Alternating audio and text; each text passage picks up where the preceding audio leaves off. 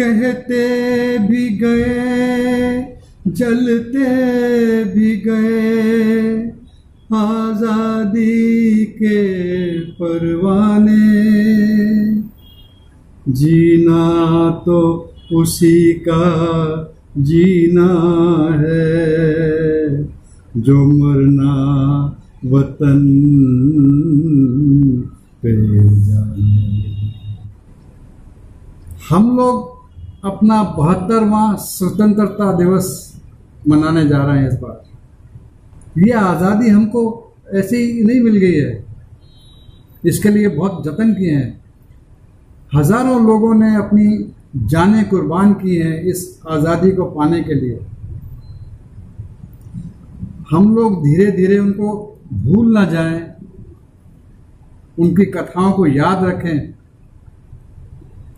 चंद ऐसे ही लोगों को आज मैं याद करना चाहता हूँ। सबसे पहला नाम मैं लूँगा मंगल पांडे का Mangal Pandey East India Company की चौंतीसवीं बटालियन के सिपाही थे। उन्होंने अठारह के का युद्ध ब्रिटिश सेना में रहकर किया था। अठारह की लड़ाई के थोड़े दिन बाद ही मंगल पांडे सबसे पहले भारतीय हैं जिन्होंने सेना में विद्रोह का काम शुरू किया था। वहीं से विद्रोह की चिंगारी भड़कनी शुरू हो गई थी। असल में क्या होता था, इनको जो बंदूकें दी गई थी, उन बंदूकों में जो गोलियाँ लगती थी, उसका जो कवर होता था, उस कवर को मुँह से छील के उसमें कारतूस भरना पड़ता था उस बंदूकों में, उनमें। वो जो कवर था, वो ब्रिटिश सरकार जो थी, हिंदुओं के लिए गाय की चर्बी से बनाती थी। मुसलमानों के लिए वो सुअर की चर्बी से बनाए जाते थे, क्योंकि हिंदुओं के, हिंदुओं में गाय की पूजा की जाती है। और मुसलमान जो है, वो सुअर को बहुत मानते हैं। उस कारतूस को भरने के लिए जिस मुँह से लगाना पड़ता था तो उससे क्या होता था कि हिंदुओं का धर्म भी भ्रष्ट होता था, मोहम्मदन्स का भी, मुसलमानों का धर्म भी भ्रष्ट होता था। वो धीरे धीरे अफवाह जो थी, वो कंपनी में फैलती चलेगी और मंगल पांडे ने जब अपने अफसर से पूछा तो अफसर ने झूठ बोल दिया कि नहीं, ऐसा नहीं है। लेकिन असल में थी उसमें चर्बी मंगल पांडे को पता चल गया और मंगल पांडे ने अपने अफसर को घायल कर दिया था। तो जब उसको घायल किया, जब उसको मारा इन्होंने तो सैनिकों को जो अफसर था, उसने आदेश दिया कि इनको गिरफ़्तार कर लो। पूरी बटालियन में कोई ऐसा आदमी नहीं था जो मंगल पांडे को गिरफ़्तार कर सके, सिर्फ़ एक आदमी था। मंगल पांडे ने अपने ऊपर बंदूक रख के और अपने आप आत्मदाह की कोशिश भी करी, लेकिन उससे वो सिर्फ़ घायल हुए थे। उनको गिरफ़्तार कर लिया गया, उन पर केस चलाया और अगले ही दिन उनका कोर्ट मार्शल करके और उनको फांसी दे दी गई। असली शुरुआत मंगल पांडे ने कर दी थी। उसके थोड़े दिन बाद फिर मेरठ की छावनी में भी विद्रोह शुरू हो गया। तो धीरे धीरे करके ये विरोध, विद्रोह जो था, वो बढ़ने लगा। 28 जनवरी 1865 को जन्म हुआ था लाला लाजपत राय का। लाला लाजपत राय पंजाब केसरी कहलाते थे। राष्ट्रीय स्वयं सेवक संघ के बहुत बड़े दिग्गज थे लाला लाजपत राय। लाला लाजपत राय ने ही नेशनल बैंक ऑफ़ लाहौर की शुरुआत की थी, जिसका नाम आज पंजाब नेशनल बैंक है। और साथ ही शुरुआत की थी उन्होंने लक्ष्मी इंश्योरेंस की भी। लेकिन वो विद्रोह की आग में बराबर देश के साथ थे।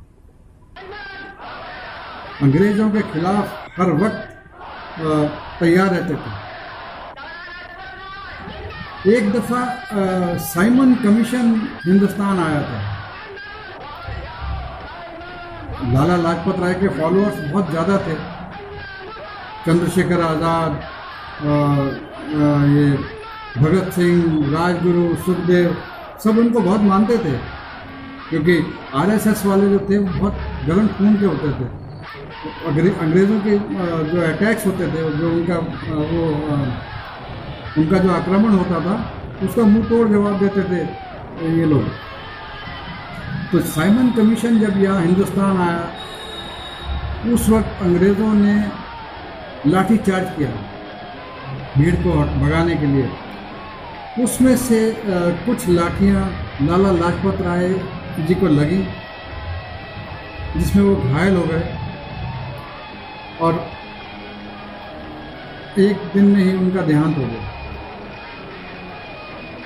लाला लाजपत राय का जब देहांत हुआ तो भगत सिंह और सुखदेव और राजगुरु ने इनके पार्थिव शरीर पे ही कसम खाई थी। चंद्रशेखर आज़ाद का जन्म हुआ था 23 जुलाई 1906 को।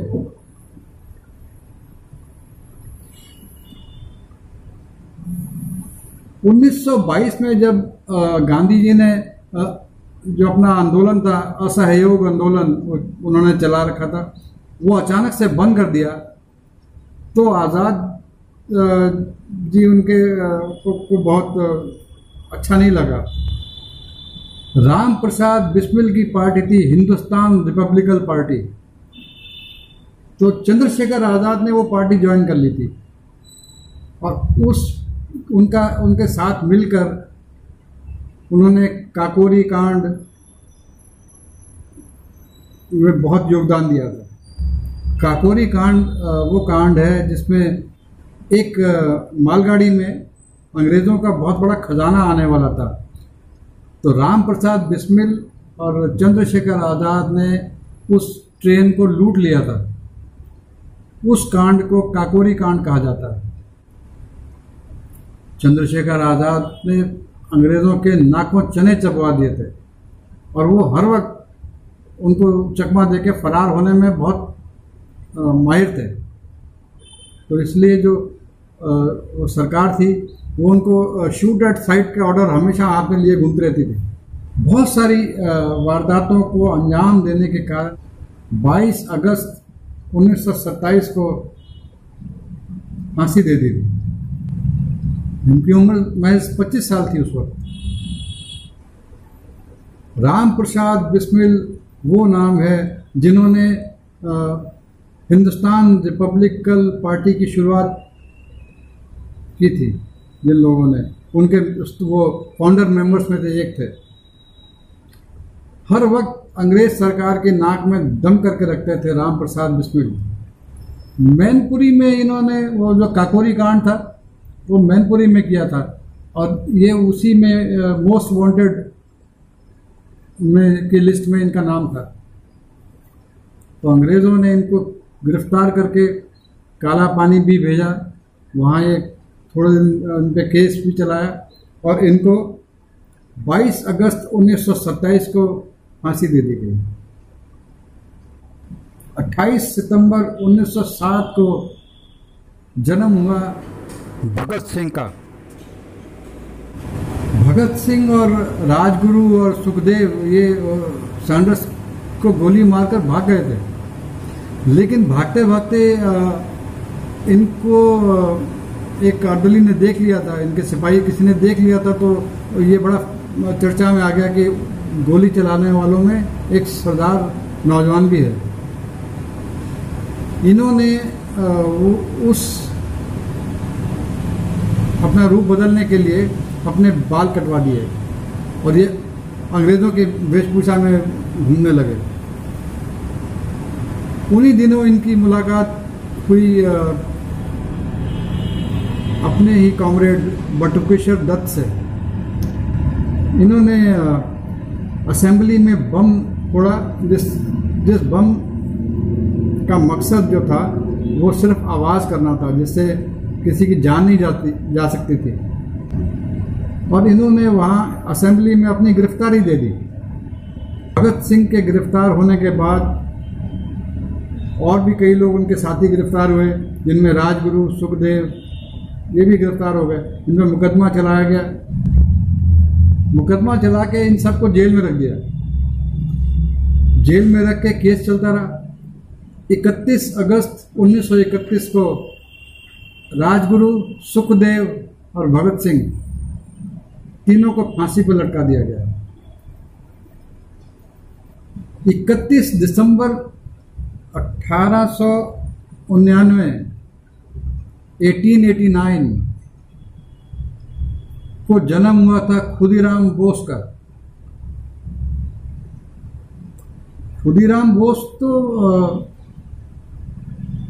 बंगाल के थे। और बहुत ज़्यादा एग्रेसिव थे। मिदनापुर के मिदनापुर के रहने वाले थे। उन्होंने नौवीं के बाद ही पढ़ना छोड़ दिया था और आज़ादी की लड़ाई में कूद गए थे वो। पर्चे बांटते थे और जो पर्चे बाकी इनके कॉमरेड छापा करते थे, उनको बांटने का काम करते थे खुदीराम बोस। तो एक दिन ये किसी एग्जीबिशन में पर्चे बांट रहे थे और किसी अंग्रेज़ ने इनको देख लिया। ये वहाँ से बच के भागने में सफल तो नहीं हो पाए। तो उस अंग्रेज़ ने इनको पकड़ा। ये खुदीराम बोस ने उनको ऐसा मुक्का मारा कि वो बेहोश होकर वहीं गिर गया। इनको गिरफ़्तार कर लिया। ये वहाँ से बच के भागना चाह रहे थे, लेकिन गिरफ़्तार कर लिया इन पे केस चला। थोड़े दिन बाद इनको छोड़ दिया। फिर इन्होंने छूटने के बाद कई अंग्रेज़ अफसरों के नाक में दम किया।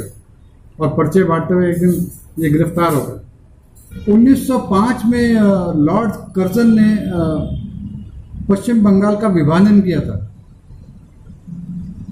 तो वहाँ और भी जो बंगाली जो नागरिक थे उन्होंने विद्रोह जब किया तो वो, वो जो मजिस्ट्रेट था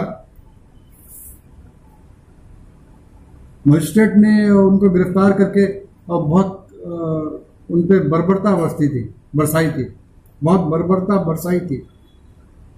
खुदीराम बोस ने उनका बदला लेने के लिए उस मजिस्ट्रेट के घर पर एक दिन बम फेंका।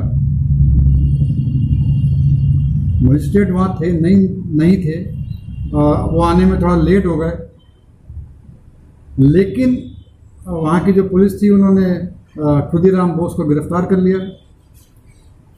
और केस चलाकर इनको फांसी दे दी। 11 अगस्त 1908 को खुदीराम बोस को फांसी दे दी गई।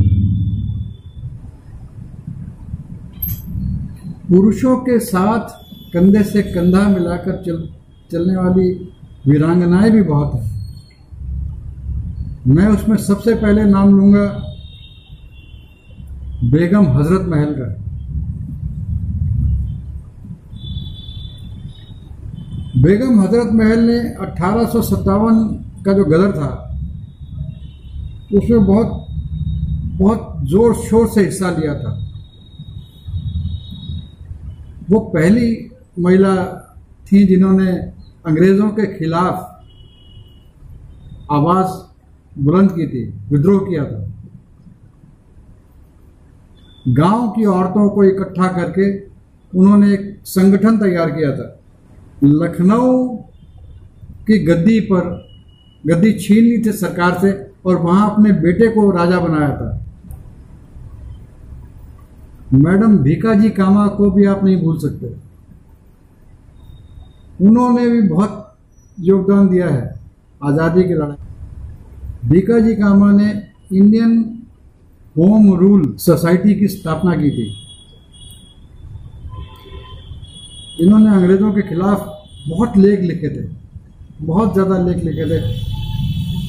इसलिए सरकार इनसे डरती थी।